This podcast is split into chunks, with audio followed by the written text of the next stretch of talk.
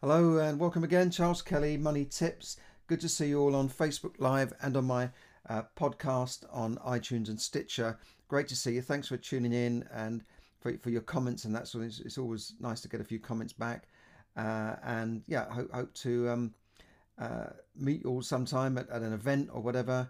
Uh, some of you I have already met, and you know I've waved you there. So, uh, but um, it, it's always good to have an audience out there. And, and with Facebook Live, you can actually see people coming on and, and waving to you. Whereas with a, with a podcast, you don't know who's listening to it really.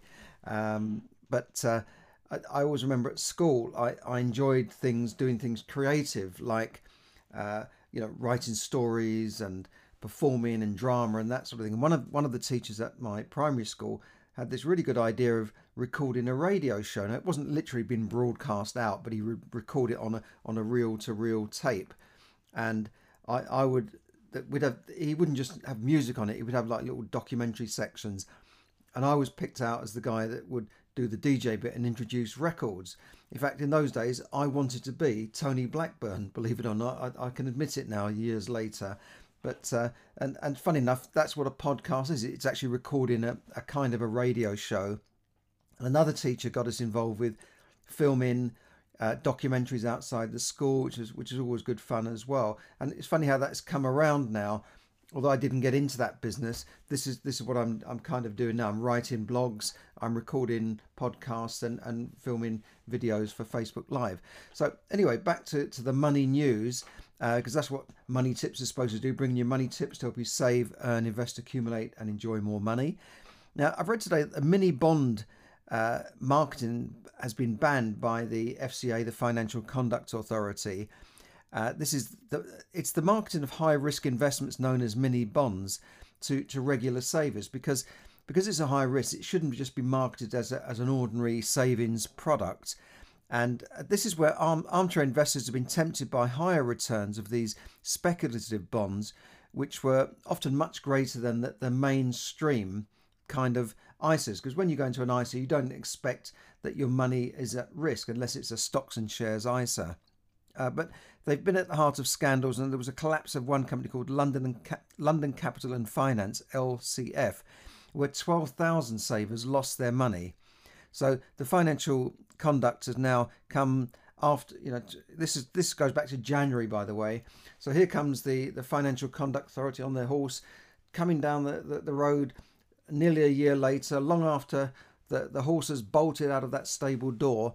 Here they come to try and do something, and they said they're going to ban it for a night for 12 months. Then then they're going to consider uh, more rules. So I, I don't know what these guys do at the FCA but obviously they're, they're not looking after savers correctly. Now, mini bond is described by the as a bond is a kind of an IOU, if you like. Uh, it's it's a kind of thing where you give money to a company and they'll give you an interest rate and your money back at some stage in the future. It could be an, an open ended, it could be uh, usually a fixed term. The government do the same thing. In fact, Jeremy Corbyn the other day was asked how he would finance various plans uh, in in his manifesto, and he just said we're not going to borrow money, we're just going to issue bonds. Well, in a way, Jeremy, when you issue a bond, it's, like borrowing money. It's a different way of borrowing money. Now, you and I have to go to a bank and ask for a loan, but an organisation such as a, a, local authority, a government, a country, or, or a company can issue what's called a bond, which is a loan note, really, to say that if you give me your money, I will pay you an agreed rate of interest over a period of time and then give you your money back. Well, in some cases, this with these type of bonds, people have not been getting their money back. So the, the return depends on the success and the proper proper running of a business. Because if a business doesn't run its affairs properly, you won't get your money back. Um, now, I'm not talking about the. I'm not talking about the building society bonds that you get, where the building society will give you a one-year bond. That that is more or less guaranteed because you, you don't expect a building society to go out of business, and there are government guarantees there. But these these are bonds, a bit like corporate bonds, where companies issue bonds to raise finance. So you might have, I don't know, just for an example, Apple might say we're issuing a, a billion pound corporate bond to raise money, and that that means that they can raise money without giving up any equity in the company. So they don't have to give up shares. It's just like a loan. So in this case, these mini bonds were issued as as ISAs in, even, and uh, and and I, have seen similar things with peer-to-peer lending, uh, issuing these as bond as as ISAs. I mean, where you're giving money to them and they're lending it out directly to to investors. Now these are not as safe as a normal ISA, so just be careful on that. And I think they they should be only marketed to sophisticated investors who could declare themselves able to understand the risks or high net individuals uh, with an annual income of more than £100,000 or assets of more than £250,000. So they're not banning them outright, but they're saying they shouldn't be sold as as normal ISAs. So you see an ISA in the high street, it says we'll pay you one or two percent. Then you see this advert says we'll pay you six percent. You think, well, I'll go for that. Um, and and it's it's not the same thing. You're, you're comparing apples with pears. So so just watch out for that. And I'm talking about ISAs. Uh, I've mentioned this a couple of times. You have only a couple of days left to buy or to, to, to invest in a help to buy ISA, help to buy ISA. Help to buy ISA, I've covered it in previous episodes, is a type of ISA where it's available to first time buyers over the age of 16. And that money can be used to, to buy a house or property in the future and the government will give you a 25% tax free bonus, just like a gift really, on top of your maximum saving of £12,000. Now, that, that's going to be phased out or, or stopped on 30th of November, which is Saturday. It's now Thursday. You only have a couple of days left. Don't leave it till Saturday morning. Get down the bank and it's shut. The whole branch closed. Um, you can get money out of a hole in the wall, but the branch is closed due to cutbacks. Or you get there and there's a big queue and they say, sorry, we can't see any more people anymore. You'll have to make an appointment with an advisor. No, I don't want an advisor. I just want to open an account. Well, they might be too busy. So make sure you do it either online or, or do it tomorrow or today so that you, you don't miss out because you'll be missing out on 25% tax free bonus in your hand for doing nothing more than just having an account and buying a property. There's more to it than that, but uh, j- just um, my advice is just to go and open one. You don't need a lot of money. You can open one for a fairly small amount of money. Uh, so, so just go and do it. If you're a first time buyer, if you're over age of 16, and you intend to use that money to buy a property, they're not going to give you the bonus unless you're buying a property uh, up to £250,000 or £450,000 in London.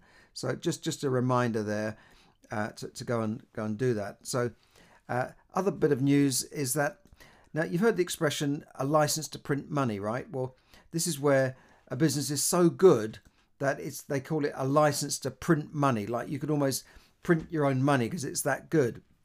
Well, a company called De La Rue is a company that prints UK banknotes.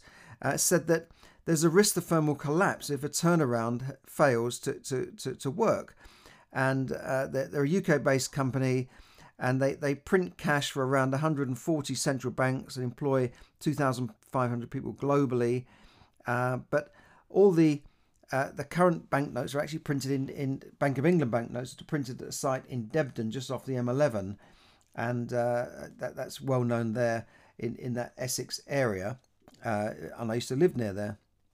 Um, now, I don't, I'm not quite sure why they're in, in problems, but I know that the government has been um, uh, asking foreign companies to print passports, like a French company to print UK passports, which seems seems strange. Now they did lose a load of money when it had to write off 18 million after Venezuela's central bank failed to pay its bills. Surprise, surprise. Uh, why would you do business with Venezuela anyway? But this is it's ironic really that a company that literally has a license to print money is is in trouble and could go out of business. Well, I thought it was a funny joke anyway, but maybe you don't think it's that funny. But uh, anyway, so that, that's a bit about De, De La Rue. Um, and uh, I was going to say something else here. Yeah, uh, property prices. There was a report out today that they say they're growing at less than 1% at the moment. So it's, it's a real slowdown, partly because of Brexit, election, time of year perhaps, I don't know.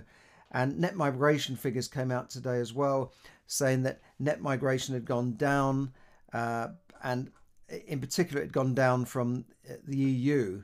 Uh, I think it was the net migration from the EU. That that is the the of people who's come in and gone out was around 40,000 from the EU. Now, of course, we were told all the people from the EU were going home, but it's not really the case, is it? Because people are still coming into the country. Why? Because there are jobs here. That's why. Because people can't get work in other European countries. You certainly can't get work in former Eastern Bloc countries of the Soviet Union because their economy is like, you know, and even in places like Spain, where youth unemployment was, was nearing 40% a year ago, France, they're not going to give you jobs in France unless you're French.